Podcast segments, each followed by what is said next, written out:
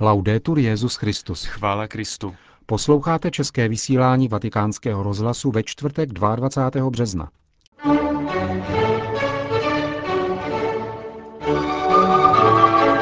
Benedikt XVI. Přijal papežskou radu pro pastoraci ve zdravotnictví. Byla potvrzena dvoudenní pastorační cesta Benedikta XVI. Do Vigevana a Pavie. Jaká stanoviska zaujímali papežové v evropském sjednocovacím procesu? Historické pásmo k 50. výročí římských smluv. To jsou hlavní témata našeho dnešního pořadu, ke kterému vám přejí hezký poslech Petr Vacík a Milan Glázer. Zprávy Vatikánského rozhlasu. Vatikán. Benedikt XVI. Se dnes setkal se členy Papežské rady pro pastoraci ve zdravotnictví v čele s jejím předsedou, kardinálem Javier Lozano Baragánem, na závěr jejich plenárního zasedání. Pastorace ve zdravotnictví je výjimečně evangelní oblast, řekl Benedikt XVI. A odkazuje bezprostředně k Ježíšovu dílu, který je dobrým samaritánem lidstva. Zdraví člověka, celého člověka, je znamením, které si Ježíš zvolil k tomu, aby se projevila blízkost Boží, jeho milosrdná láska, která pozvedá ducha, duši i tělo. Toto musí vždycky být základním opěrným bodem veškeré naší činnosti. Následování Krista, kterého nám evangelia představují jako božského lékaře. Právě tato biblická perspektiva představuje přirozený etický princip povinnosti péče o nemocné, na jehož základě je třeba bránit každý lidský život. Papež zdůraznil, že pomáhat lidské bytosti je povinností jednak jako odpověď na základní právo osoby a jednak proto, že péče o jednotlivce prospívá celé společnosti. Správnou péčí o nemocné přinášejí zdravotníci lidem svědectví o Boží lásce. Úkolem církve je láska a své výjimečné uskutečnění nachází právě v péči o nemocné. Svatý otec se pak vrátil k postsynodální exhortaci Sacramentum Caritatis a připomněl její důležitost rovněž pro pracovníky ve zdravotnictví.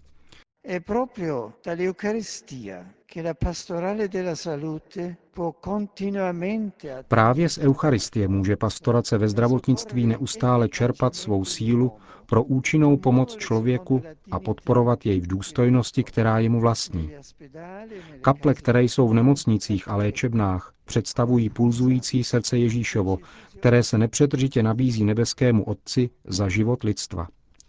Eucharistie, podávaná nemocným důstojně a v duchu modlitby, je životní mízou, jež utěšuje a osvěcuje duše, aby mohli žít s vírou a nadějí situace slabosti a utrpení.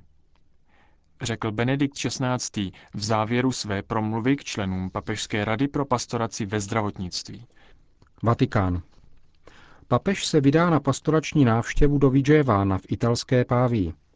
Tiskové středisko Svatého stolce to dnes potvrdilo spolu s termínem návštěvy, který byl stanoven na 21. a 22. dubna. Na první den návštěvy je plánováno přivítání na městském stadionu Dante Merlo. Tentýž den večer bude papež celebrovat bohoslužbu na Piazza Ducale. Po mši se přesune do Pavie a ještě se setká s místními autoritami a mládeží. V neděli 22. dubna je pak dopoledne plánována návštěva polikliniky San Matteo a mše v zahradách koleje Karla Boromejského. Odpoledne Benedikt XVI. Navštíví ještě univerzitu a bude slavit nešpory v bazilice San Pietro in Ciel d'Oro, kde jsou uchovávány relikvie svatého Augustína. V neděli večer se papež vrátí do Vatikánu. Vatikán. Papežova postsynodální exhortace Sacramentum Caritatis se stala bestsellerem. Vatikánské nakladatelství Libreria Editrice Vaticana uvádí, že během několika dní po vydání se prodalo téměř 250 000 výtisků. Roste však hlavně očekávání papežovy knihy s názvem Ježíš z Nazareta. Pro Rádio Vatikána hovoří ředitel vatikánského nakladatelství. Dalo by se říci, že v době, kdy jsme spíše svědky zkreslování papežových slov sdělovacími prostředky, nalézáme neslábnoucí zájem o přicházející informace. Myslím, že mohu říci, že s tímto faktem se setkáváme tak říkajíc dennodenně. alespoň zde v poněkud speciálním postavení, které má Libreria Editrice Vaticana. Vnímáme extrémní zájem o četbu toho, co papež píše, co říká, a samozřejmě také různá zjednodušování a upravování v oblasti sociálních, politických či ekonomických témat. Přicházejí žádosti z vydavatelství na celém světě, které chtějí uspořádat a zpřístupnit v různých jazycích všechny magisteriální texty Benedikta XVI. Od počátku jeho pontifikátu. Všechny tyto signály nám říkají, že i přes všechno potenciální zkreslování je tu konstanta trvalého zájmu. Papežova slova jsou žádána, studována a prohlubována. Za několik málo týdnů bude zveřejněna kniha Ježíš z Nazareta. Očekáváte velký zájem o tuto papežovu knihu? Tím si můžeme být více než jisti, protože vydavatelství Rizzoli, které se stará o přípravu italského textu knihy, připravilo také z velké části již vydání ve všech základních jazycích a dostává již objednávky i ze Srbska, Řecka, Koreje, Japonska či Ruska. Koncem února jsme již měli uzavřeno přes 20 kontraktů k publikaci této knihy. Jedná se o druh reflexe, či portrétu postavy Ježíše Krista, který nám chce představit po více než 50 letech studia a osobní meditace teolog, jenž se stal papežem. Chystáme se tedy k četbě textu, který může být klíčem k současnému chápání postavy Krista. Hovořil don Claudio Rossini, ředitel Vatikánského knižního nakladatelství.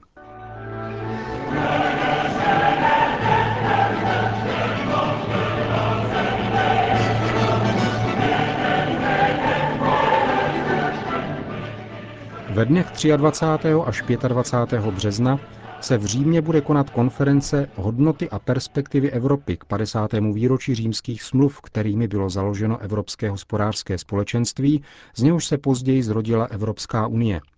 Mezi účastníky římské konference budou také zástupci České biskupské konference nebo zástupci řádů a dalších církevních institucí.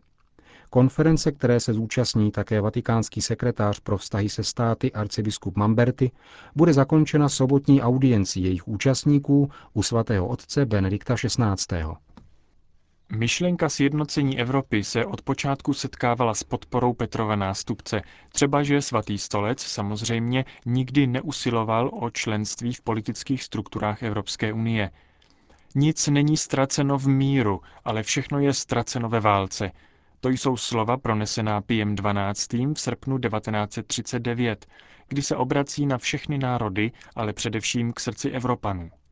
Apeluje na sílu rozumu a duši Evropy, která je dílem víry a génia křesťanství. Po dramatických zkušenostech z druhé světové války žádal křesťany, aby postavili novou Evropu, a v roce 1948 píše, že celá řada důvodů vybízí evropské národy k tomu, aby se sjednotili ve federaci. Sám s nadšením podporoval první kroky ekonomického a politického procesu, které by vedly k vytvoření Evropské unie.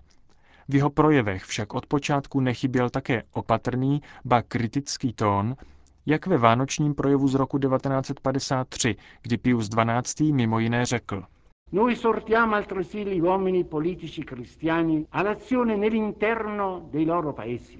Vybízíme křesťanské politiky, aby byli aktivní ve vnitřních záležitostech svých zemí. Pokud uvnitř národa nepanuje řád, je zbytečné očekávat spojení Evropy a zajištění míru ve světě. Roku 1957, kdy byly Francií, Itálií, Německem, Holandskem, Belgií a Lucemburskem podepsány římské smlouvy, pak Pius XII. Poukazuje na to, že křesťanství, které bylo kvasem Evropy, je i dnes tím nejcennějším poselstvím hodnot, jejichž dědicem Evropa je. Vystoupení papeže Jana 23. v kontextu evropského sjednocovacího procesu se dále nesla v čistě pastoračním duchu. V obtížných letech, kdy byla postavena berlínská zeď, vydává v roce 1963 encykliku Pacem in Terris, ve které poukazuje na absolutní hodnotu člověka a na nesmyslnost války. V Evropě rozdělené železnou oponou vybízí věřící, aby překonali bolestivá rozdělení mezi minulostí a současností. Jan 23. také žádá Evropu, aby se neizolovala, ale aby byla solidární k národům na ostatních kontinentech. Také Pavel VI. Během svého pontifikátu sledoval evropskou myšlenku. Jeho příspěvkem ke snahám o sjednocení Evropy je například prohlášení svatého Benedikta patronem Evropy v roce 1964, čímž připomněl křesťanské kořeny evropského kontinentu, který se mezitím začal vzdalovat od charakteristických principů své kultury. Il fatto è così grande ed importante che tocca l'esistenza e la consistenza di questa nostra vecchia e sempre vitale società. Je to velký a důležitý bod, který se dotýká existence a konzistence naší staré a stále živé společnosti. Jejíž kořeny dnes tak velmi potřebují novou mízu, od kterých pochází všechna její síla a krása. Křesťanské kořeny. Papež Pavel VI. Je přesvědčen, že spojení Evropy je nejefektivnějším způsobem, jak zaručit mír a rozvoj, a tuto koncepci předložil v encyklice Populorum Progressio.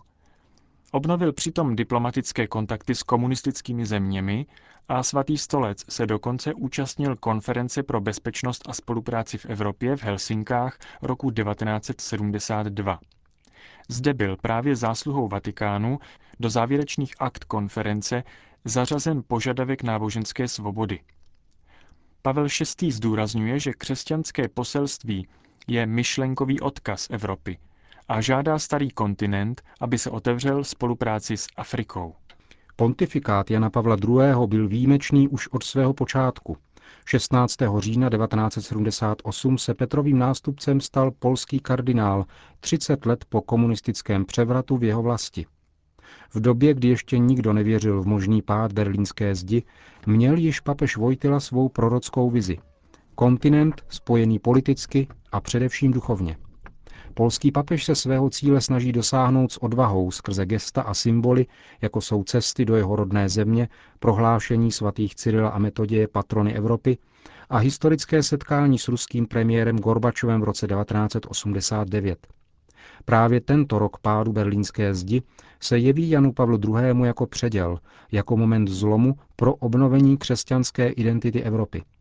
Upozorňuje však přitom na překážky, jakými jsou materialismus, konzumní způsob života a odkřesťanštění. Papež Vojtyla také zdůrazňoval, že duchovní dědictví starého kontinentu se může vytratit nárůstem nacionalismu, který, jak ukázal balkánský konflikt, představuje destruktivní sílu, ze které se Evropa dodnes vzpamatovává.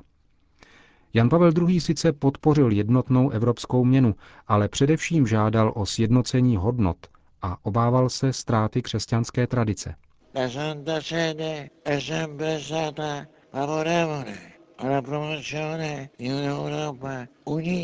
Svatý stolec vždy podporoval spojení Evropy na základě společných hodnot, které jsou součástí jejich dějin. Preambuli Evropské ústavní smlouvy, která nezmiňuje křesťanský původ evropské civilizace, okomentoval Jan Pavel II. S neskrývanou hořkostí poukazem na to, že kořeny, ze kterých jsme vyrostli, není možné vytrhávat.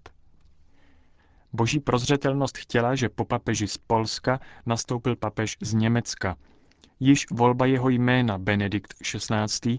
Ukazuje, jak je pro tohoto Petrova nástupce důležité duchovní dědictví starého kontinentu a znovu objevení hodnoty křesťanství především v době rostoucí sekularizace, ideologie podporující úplné vyloučení náboženské dimenze z veřejného života. Během audience pro účastníky sympózia, pořádaného Evropskou lidovou stranou v březnu loňského roku, Benedikt XVI. Mimo jiné řekl: By valuing its Christian roots, Europe will be able to give a secure direction to the choices of its citizens and peoples. Doceněním svých křesťanských kořenů bude Evropa schopna nabídnout bezpečnou orientaci v rozhodování svých občanů a národů. Posílí jejich vědomí příslušnosti ke společné civilizaci a nasytí všeobecnou snahu vyřešit aktuální problémy pro dobro budoucnosti. Slyšeli jste pásmo k 50. výročí římských smluv o postoji papežů ke sjednocovacímu procesu v Evropě.